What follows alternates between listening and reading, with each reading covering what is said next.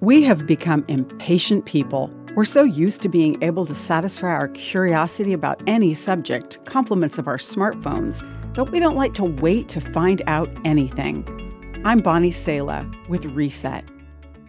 There's an interesting story about waiting recorded in the Old Testament book of Kings. Ben Hadad, the king of Syria, was about to invade Israel, so the king of Israel sent a messenger to Elisha, a prophet. Ben Hadad was impatient and distraught. He blamed Elisha for the problem, saying, What? Should I wait for the Lord any longer? But, says the scripture, Elisha sat in his house waiting on God. God sent help, but Ben Hadad died and never saw it.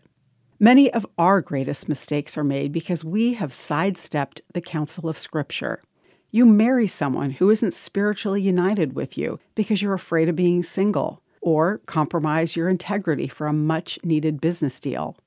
Waiting lets God settle the issue. For seven long years, David awaited the fulfillment of God's promise that he would be king and wrote about that experience, saying, Be still before the Lord and wait patiently for him.